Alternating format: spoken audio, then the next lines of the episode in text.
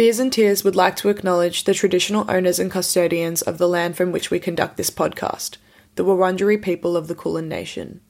We recognise their continued connection to the land and waterways and sky of this beautiful place, and we pay our respects to elders past and present, and extend that respect to all First Nations people present today, and acknowledge that sovereignty was never ceded.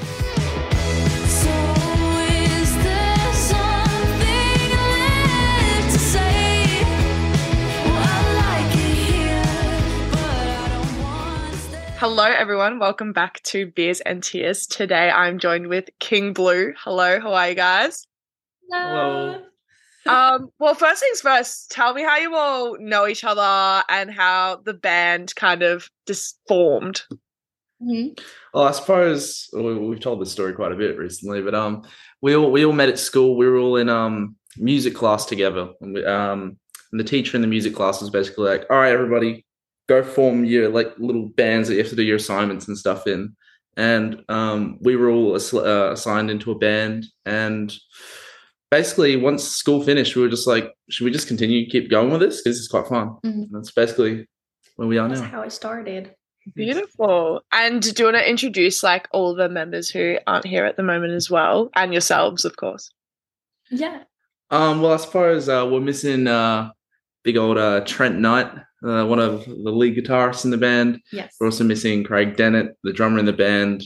And we're also missing Dan Club, who's the other guitarist in the band. And this is Toby, and I'm Sky. Toby plays bass. I'm the singer. Beautiful. Amazing. And, well, congrats, first of all, on your debut EP, Through a Screen. It's a really, really great first EP, in my opinion. I'll take that. Thank you. So you released Games, which was your first single last year, and you've kind of just been pumping out tunes since then. Yeah, I just kind of wanted to know how you guys have been staying so consistent with your releases, and what your like together with the band, what your writing process is like, and yeah, how you guys make music together. With great difficulty. Honestly, staying consistent is so hard, finding like recording dates like that were all available and that the producer's available. Oh my God, it's such a struggle. But we're pretty like persistent, so we want to try and pump it out because, you know, like we want to get all our music out. Yeah. So I think that was kind of the driving force on why we kept just like releasing like song after song. And then what was the second half? What was the writing process? Songwriting, yeah. Right. So recently, Trent and I have kind of formed this like dynamic where I'll go to his house because he has like a little recording setup going on, and we'll kind of just come up with some ideas and like make little like bones of a song, and then we'll bring it to the band and be like, "What do you think?" Kind of like just work on it together from there on out. So we kind of like, I write like the melody, and it's quite collaborative. Everyone sort of chips in on what they think. Like even Trent has helped with so many like lyrics and melodies and stuff. Even Toby, you've written a couple of lyrics unknowingly. So I have. Yeah. It's pretty collaborative, which is really nice. Cool. Do you guys have a quick turnaround once you kind of got a song? Is there a quick turnaround between sort of putting it out and then releasing it? Oh, God, no. Yeah, no, I feel we kind of sit on material for a while, and we like to play it at live shows before, just so we can like breathe and develop before. Yeah, like, engage what recording. The audience is feeling as well, because obviously we've written some songs that we've not recorded and released, and dear God, I'm so glad we didn't. It was so bad. Yeah. But in the moment, you think that they're like masterpieces and that they're like the coolest songs. Yeah, you believe you've just like, oh, this is gonna go gold. This is gonna be the best song ever written. And then you play it, and then everyone's like, oh, yeah, sweet, cool. And you're like, oh, never mind. Oh, and then you're so glad you just take it out of the set. But no, usually even with Backseat Driver, which is one of the songs on the EP, which is probably like one of our favorite ones as well. It was written like, that was probably like our third or fourth song that we ever wrote as a band.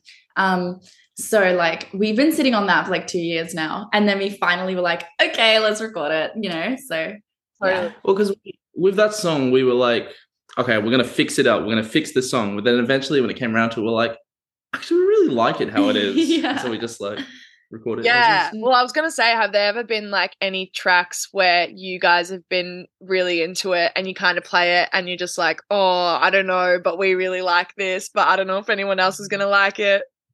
Yeah, we just did that on our first show of the tour, which was in Albany. We played a brand new song that we haven't played live before. And we were like so keen on it. We were like, yeah, this song slaps. And then when we played it, we were like, it needs work. Something feels, yeah. Well, wrong. I mean, I think it's a good song. However, we had like only written it the week before and like still fresh on the memory. It's like, how do I play this again? Yeah. True. That's so great as well though, because like you can play it and be like, oh, actually, we do want to change this about it, or we do want to change that. Yeah, or just like scrap it completely. We've had a couple songs that we played at a single launch and we restarted it 3 times because we did it wrong. And I was like, dear God, it was so traumatizing.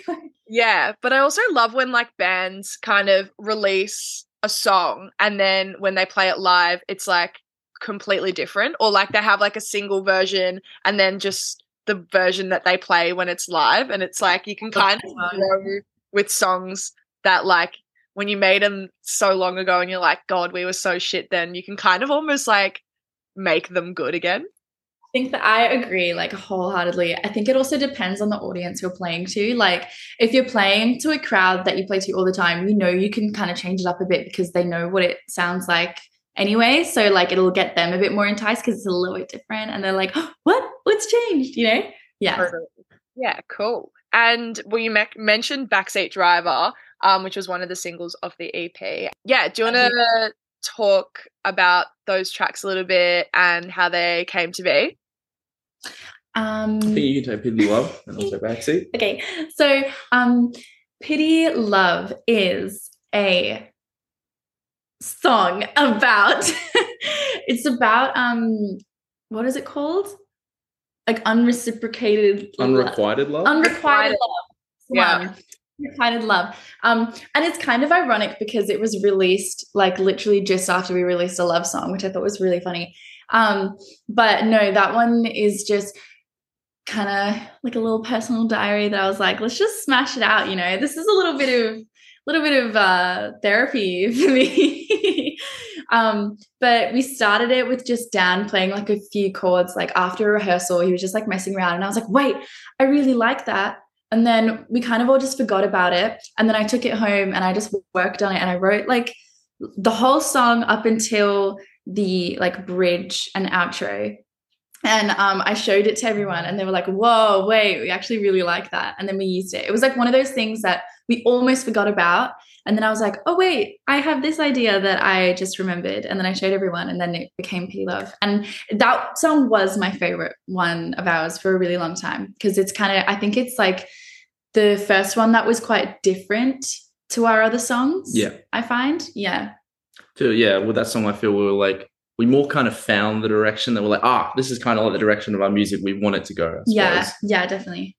Do you want to take Backseat Driver? Yeah, so Backseat Driver was like the third song we had ever written. And I think it was like the first song where like all of us collectively kind of tapped into like our own, I'm trying to think of the word, like inspirations from other bands and other music. We're like, I don't want to make a song that's just like how we all like and stuff. And so we all wrote it and we've just, it's basically been a staple of our set for like 2 years now. And it's like, we've been had like people like, please record this song. Please record this song. Yeah.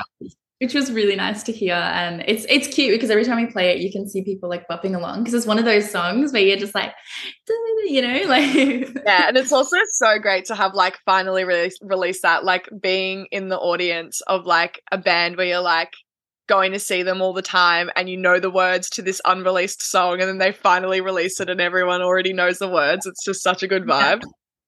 Yeah, definitely. And you mentioned your influences. Who do you each kind of vibe? Who are your influences? And also just who are you listening to at the moment that you recommend? Okay. Well, individually, I don't think the band as a whole have like one like influence. I mean, you didn't ask that, but I'm just saying, like, because everyone has very different styles that they play. So I think, Toby, what's yours? Oh, I'd say like, I mean, I'm into like everything. Yeah. You could probably name a genre and be like, yeah, it's like 4 albums from it that I really like. But I don't know. I suppose if I just like nail down like my main influence, like I'll just say like a lot of bedroom pop sort of stuff. Like I grew up like listening to like all the Mac DeMarco records and stuff. So I'm like, oh, it's bread and butter to me, and like just the whole indie scene in general, really. Yeah. And I found recently that I've gotten super into Always. I keep bringing them up because I'm literally obsessed with that band. I want to be them. I love her melodies. I think that they have like so much going on in their songs, but they like make it all work together in such unison. And I'm just like, how the frick do you do that? Yeah, I really, really like them. I think that they are who I'm listening to the most right now. And also like Lizzie McAlpine, I really like her writing style. Yeah. Yeah. Oh. Yeah, Lizzie McAlpine's a really interesting one. I don't know how to describe it. It's just really like so straight to the point, and it feels so effortless, and you're like, how, like, why is this so good? Like, I don't get it. There's something about it. Storytelling is so good. I think it's her lyrics that really draw me in. I can admit I'm not a very good lyricist, but I'm working on it. And I look at her lyrics and I'm like, damn, I want to write like that. I think she's really good. Yeah. Cool. Yeah. It's always cool to like, I went and saw Big Thief last night and I was like, how are you writing this so well? It just like, you're just sitting there and constantly picking apart the lyrics and you're like, what is going on? That is epitome of storytelling. Yeah. Yeah. Cool. And in terms of piecing the rest of the EP together, how did you guys go about putting all the rest of the tracks into place? So this EP was so random. So because like we had two kind of slower songs that kind of had the same vibe, and I would say that was like Pity Love and Loose Ends. Not slow, but like they were just a bit like different to like Waiting for a Sign and Backseat Driver. But admittedly, we left Waiting for a Sign up until like literally I think the week before we had to record. We hadn't finished writing it and we were like, oh my God, we need another song on the EP, but we don't have any others ready. What are we going to do? And then we just quickly finished Waiting for a Sign, and it actually turned out way better than what we were expecting. Yeah, we were still writing it while we were recording it in the studio. It was ridiculous, but it ended up being pretty good, and I'm quite happy with how it turned out. But my favorite song from the EP would be Loose Ends. I really like that song. It is so hard to sing live, and you wouldn't think so, but it's fun that it's challenging. And I really liked it. Those are probably my favorite lyrics as well. But with the order of the EP, we wanted it to start off with like a bang. And in our live shows, we always started off with like that intro that we played in the EP. That's always how we start it. And then we usually play Backseat Driver like after it. That's kind of why it like flows on the EP. And then we just wanted to separate the upbeat tracks and then the slower tracks on the EP. So it wasn't just like too fast paced and then too slow next to each other. So we did, like Backseat Driver, Pity Love, and then another fast paced one was Waiting for a Sign. And then we ended it with Loose Ends, which we know has like a really explosive outro. And we thought that's a cool way to like end the whole EP. It's just with like this really like big instrumental outro. Yeah. Cool. Yeah. I love kind of huge endings, even like soft and big endings to like an album or an EP, because it's like, it's that thing that makes you want to like start it again and listen to it over again. It's like the best little ending, and you're like, oh my God, wait, that was actually really good. Because we don't really do many like instrumental like outros or anything for our songs, and I thought that was a really cool like touch to add. It was really fun. Yeah. Gives you a moment to rock out as well on stage and not have to like think too hard. Yeah. Can like put the mic down, do a little boogie. Yeah. Sick. And you mentioned that it was a challenging song for you to sing. What is the hardest thing about making music for you guys at the moment as a band? I think aligning our freaking schedules is the hardest part. Yeah, that's pretty hard. Yeah. But I'd say just I don't know, like you can find when you're writing music, I feel you can find yourself in like quite often, more than often, like ruts in your writing where you just like, I feel like I'm just writing the same thing over and over again and just kind of want to break it. So I think we're just breaking out of a rut right now. Yeah. Okay. Also, so Games came out once again last year, which is not that long ago for a first release.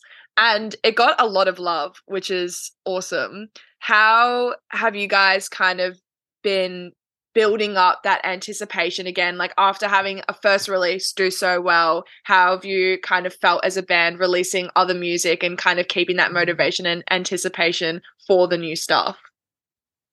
I think we're just like so overwhelmed with like the response we got with it, because we really did not expect people to like it that much. Like when we released it, we were like, nah, this isn't even our best song. Like, and I think now we feel like, I'm like, are we going to write a song that like people are going to like as much as that, you know? Like, and I don't know what it is about the song they like. Maybe is it like the drums at the beginning, or is it like that guitar part? I don't know. But ultimately, I'm just really happy that people are actually listening to it and liking it, because that's all we wanted, you know, from the beginning. So what about you, Tibbs? I mean, I'm of the mindset of throwing off stuff at the wall. Eventually stuff will stick. Yeah. So. Yeah, cool. Yeah, well, I mean, also it's like your first release is always going to be like that thing that people are just like, you know, it like sticks with people a lot of the time, especially if it's a good one. So it's cool that it like kind of came out with a bang and everyone's like getting around it now. Yeah. Yeah. And you've just come back from tour and you've got like a couple more shows in your hometown to play on the kind of back end of that tour. But you went to Melbourne, Sydney. Where else did you go? Wollongong as well. Wollongong, yeah. Cool. How was that? Oh, it was like the most fulfilling experience like any artist could want. Yeah, it was so fun. Like even if there wasn't like 100 million people at the shows, we got so many more like faces down there than we were expecting. Yeah. So it was really fun, and just like meeting all these new bands and like, you know, like making all these new connections, and just like also just like hanging out as a band outside of just gigs and stuff. It was so fun. I mean, like leading up to the tour, I was like, oh yeah, you know, 4 people at the back of the room, I'll be happy playing at that. But then when we got to the shows and there's actually like a fair few number of people, I'm like, oh, this is like ego inflation here. Yeah, like, it was so good. Yeah, it's super wholesome, hey, when there's all these people cutely coming in and saying hey, and they're like just coming in.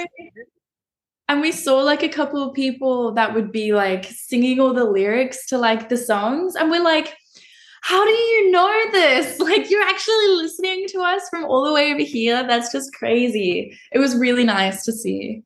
Bless, that's really cute. And what does a King Blue show look like? Oh man, we're just jumping all over the stage, like bumping into each other accidentally, like hitting our head. Nah, it's really good. It's pretty energetic, I'd say. I like to interact with the crowd as much as I can, because like I like to like make eye contact with everyone, make sure they're all watching. No, just kidding. But yeah, no, we like to just like have fun on stage, and if not play for the crowd, just like play for each other and just like make sure that we're actually enjoying what we're doing. Yeah. Cool. Sick. And finally, what is your favorite gig memory and a horror story where things have gone a little bit wrong for you guys? I've already mentioned the horror story, to be quite honest. That was our single launch. Oh, yeah. We had a single launch for our single Summer, and, you know, it was going pretty fine. It was going pretty groovy, and we played this one song, and it was in 6/8, and they started it in 4/4, and we didn't quite register that it was in the wrong time signature. So we started to play it, and I started to sing it, and I was like, something is off here. And we were like, okay, wait, stop. Let's start it again.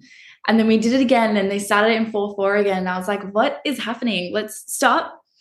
Should we try it again? And then we did it a third time, and we got through the song, but it was just like so awkward. It wasn't even like that good. And like the crowd was kind of just like, cool. Yeah, I mean, we were just like, oh. I don't want to place the blame on anyone, but it was definitely our drummer. Yeah, it was pretty embarrassing. But how did you realize that it was like out of time afterwards? Was it you that noticed? Yes. Yeah. Toby was like, it's in 6/8. And then they started playing it in 6/8 and they were like, oh, that's what it was. Yeah. And then I think for me, the highlight, my biggest gig highlight was our first ever single launch. Hearing a whole crowd of people sing our song back to us, and not even the lyrics, they were singing like the guitar part back to us, and I was like, oh, like this is crazy. Like there's like hundreds of people there, and I was like, just this huge crowd like blaring our song back at us, and I was like, what? This is crazy. So that was my favorite memory from a gig, I think. What was yours? Any of the single launches are just like, they instantly become this is like, every time I get off stage after one, I'm like, oh, this was the best show I've ever, this is the best, most fulfilling thing I've ever done. Yeah. Because they're just, the energy at those shows and like, just the crowd and like, just the whole vibe going on is just like, oh, this is the best moment in like time. I think it makes you feel like a little bit more special as well, because it's your show and you're not just like supporting someone. Like it feels like people are actually there to come and watch you play instead of you just kind of like warming up the crowd for the main act, you know? So I think that's like a big part of why single launches are like super special for us. Yeah. Cool. Well, thank you so much for taking the time to chat today. It's been lovely. Thanks so much for having us. It's been fun. Sorry.